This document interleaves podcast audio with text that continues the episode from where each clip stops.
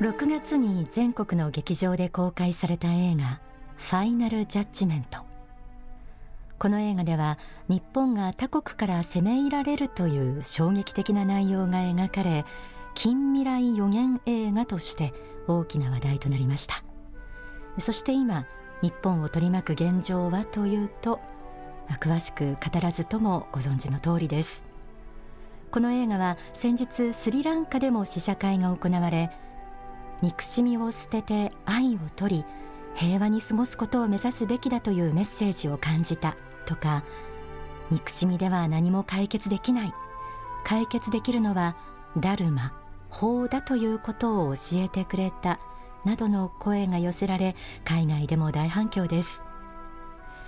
10月には近未来予言映画第2弾となる映画が公開となります。タイトルは神秘の法。日本と他国との関係。そして全世界規模で必要となる真理とは何か。あるいはこの世の奥にある目には見えない神秘の世界がスケールアップしたアニメーションで描かれる渾身の一作です。そんないきなり神秘の世界だとか言われてもピンとこない。別に霊感があるわけでもないし自分には関係ないと思う人もいるかもしれません。でも実はそうした神秘の世界の入り口って私たち一人一人の心にあるんです。今日は映画の中で主人公獅子丸翔が神秘の世界に目覚めるきっかけとなる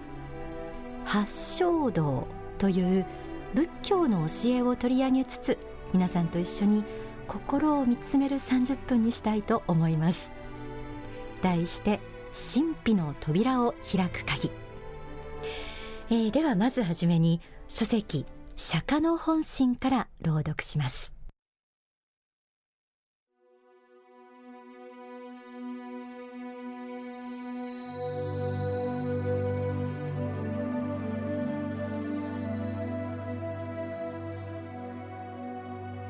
人間は人々の間で生きているとさまざまな思いが去来して何が自分の本心であり本領なのか何が心の奥にあるものなのかということがなかなかつかめないものです。しかし誰しも人々の目を去り人々の波動を受けないところに引き下がって静かに己の心と対面した時には嘘をつけない心真実なる心に至ることができます。虚栄心や劣等感の裏返しなどから人前で自分を取り繕ってみても一人で心静かに座した時には深く思い当たるものがあるはずです。それが真実なる心なのです。それはまた仏の心白紙の心と言ってもよいしあるいは自分自身の中の本当に純粋な部分。嘘がつけない部分だと言ってもよいでしょう。この真実なる心でもって自らの思いと行いを振り返ってみることが八正道の出発点です。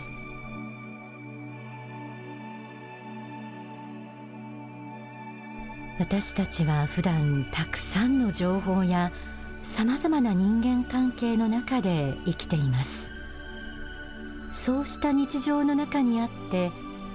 心を深く見つめるというのはやはり難しいものです。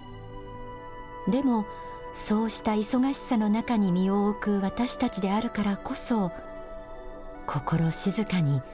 自分と向き合う時間を取ることが必要なんではないでしょうか。ごまかしや取り繕うことをやめて自分の中の真実なる心を見つめるということが神秘の世界への出発点なんです。さて先ほどから出ている八正道。文字にすると8つの正しい道と書きますが一体どんな教えなんでしょうか？書籍釈迦の本心には次のようにあります。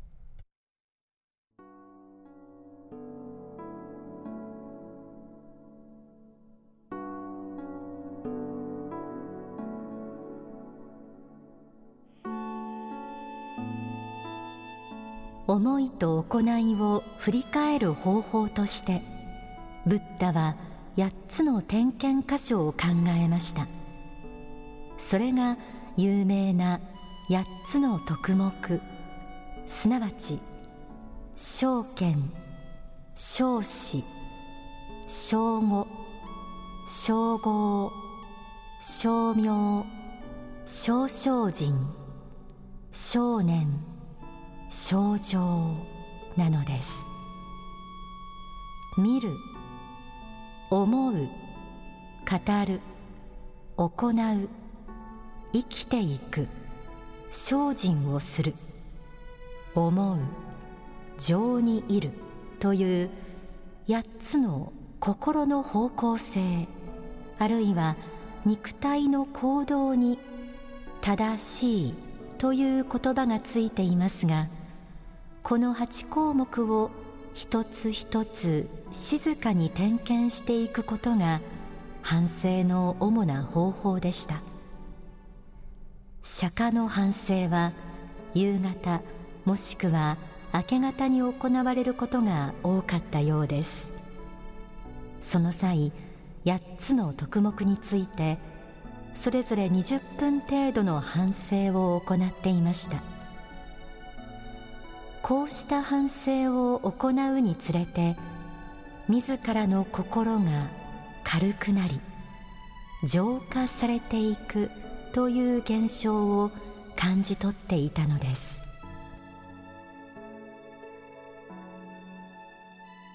八正道とは見る思う語る行う生きていく精進をする念じる情にいるという8つの徳目について一つ一つ点検し心を正していく方法です。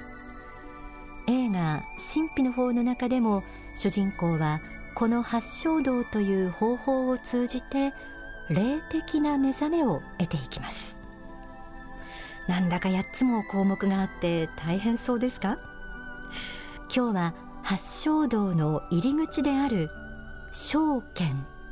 正しく見るということに注目してみます。過去の出来事を振り返り自分は他人や物事に対して正しい見解で見たかということについて点検する反省です。では釈迦の本心から朗読します。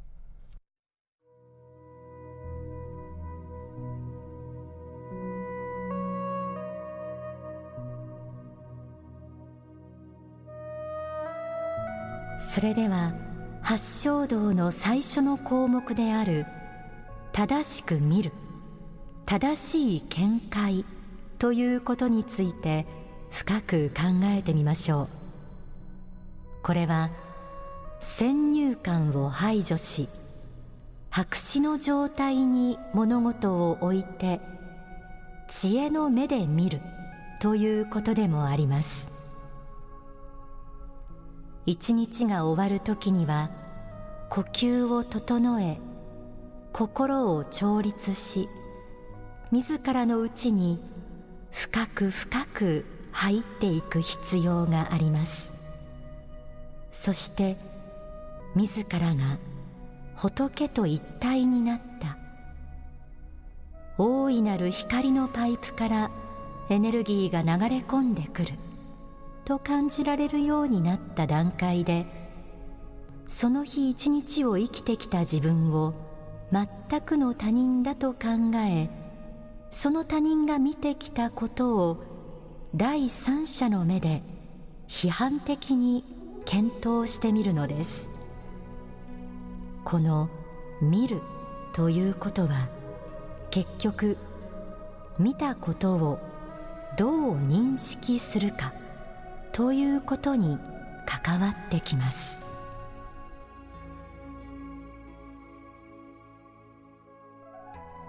自分が今悩んでいること気になっていることに対して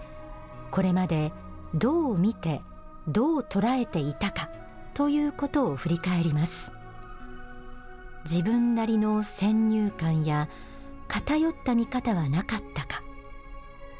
曇りのない白紙の心でもって世の中を見ていたか。私たちは他の人や物事を見るとき無意識に個人的な考え方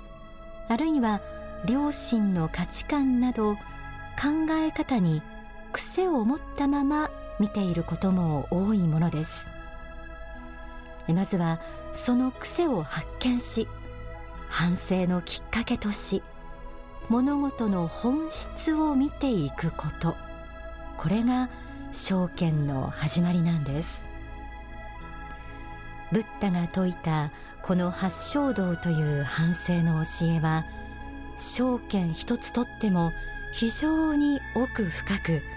極めても極めきれない一つの悟りの方法です。この正しく見るというのはとても難しいですがではそもそも正しく見る際何を基準に正しさを求めていくべきなんでしょうか？その物差しとなるのが神様の目です。仏の心仏の教え仏法真理とここでは表現しましょう。書籍ブッダの証明から朗読します。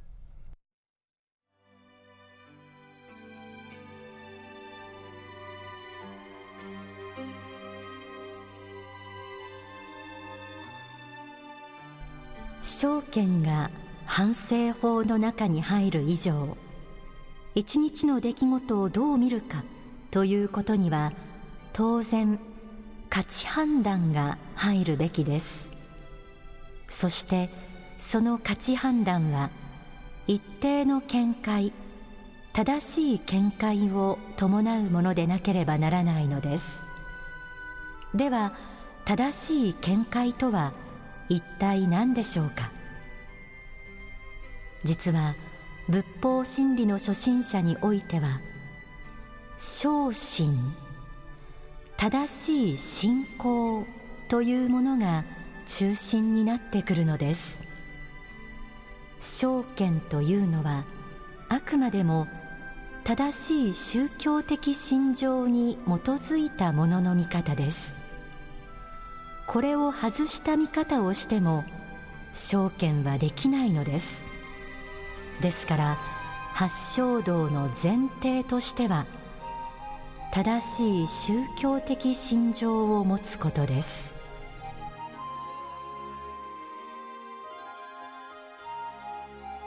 もし神などいない人間も偶然に生まれ死ねば終わりなのだから人生に意味を見いだすなど馬鹿げたことだといったような唯物論的な考え方を持っていたら何が正しく何が間違っているのかわからなくなりますやはり善悪の価値判断の奥には神仏の御心があります今の時代学問においても教育の現場においてもこの善悪がわからないがゆえに混乱が生まれているんじゃないでしょうか。正しさの物差しを求めるということは仏の御心に行き着くということなんです。慌ただしい日々を生きる現代人にとって心をじっくり見つめる余裕はなかなか持てないかもしれません。でもだからこそ私たちは今見失っている心を見つめる時が来ていると言えるかもしれません。神秘の扉を開き神秘の力に目覚める鍵は私たちの心の中にあるんです。大川隆法総裁の説法をお聞きください。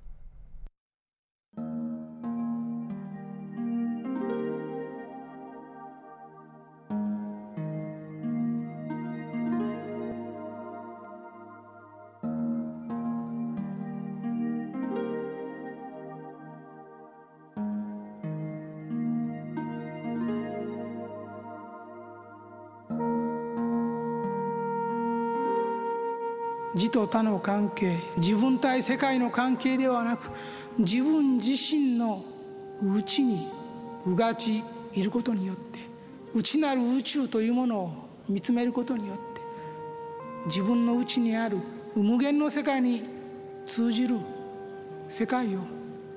発見することによってもう一つ深い深い悟りというものが現れてきます。その無限の自己の内を探求するにはではどうすればよいのでしょうか？それはこの世において人間として生きていくために受けた教育や訓練というものはあくまでもこの世の世界において数十年の人生をよりよく生きるための方便であるのだということを知りその自我の殻を意図的に脱いで自分の内なる深い世界に入ることです。これが仏教でいうところの無我の世界です。人は日常生活を送りながらこの無我の世界に入ることは極めて困難です。そのために禅定ということをします。瞑想と言っても良いです。この世的なる活動を止める。そして雑然とした心の動きを止める穏やかな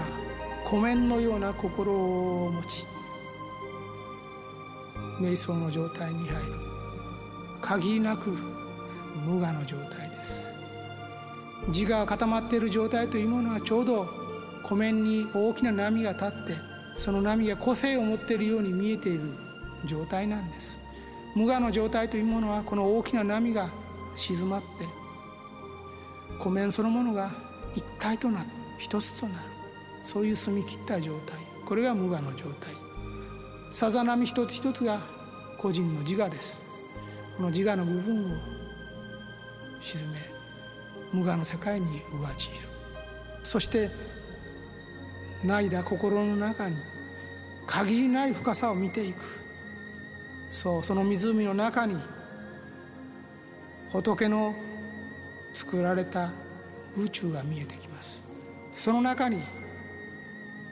4次元5次元6次元7次元8次元9次元そしてそれ以上の世界へと通じる世界が見えてきます。そしてそれが見えているうちはまだあなたには自分という子があります。もう一段進んだ時には自分自身がその宇宙の一部であるということが分かります。その宇宙の構成要因である。自分の心の中の宇宙を眺めているうちに実は自分もまた宇宙の一部であるのだ。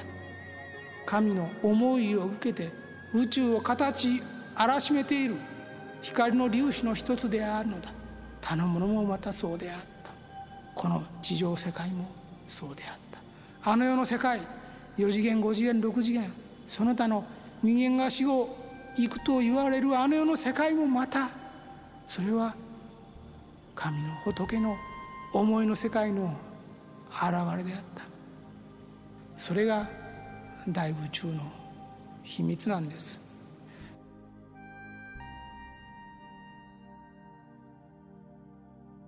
お聞きいただいた説法は書籍不滅の法に収められています。神秘の世界の扉を開く鍵が